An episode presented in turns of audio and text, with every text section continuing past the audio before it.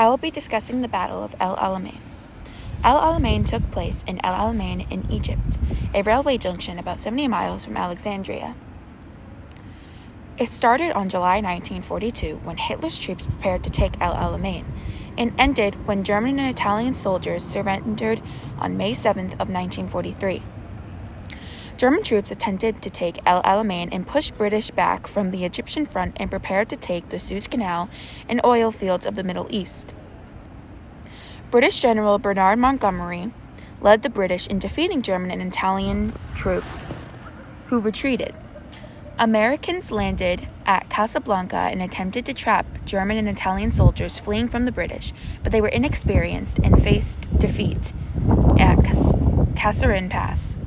Reinforcements came, and this led to the surrender of 250,000 German and Italian soldiers.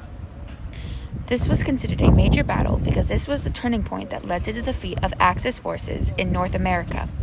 It also provided a psychological boost as it was the first British victory of the war.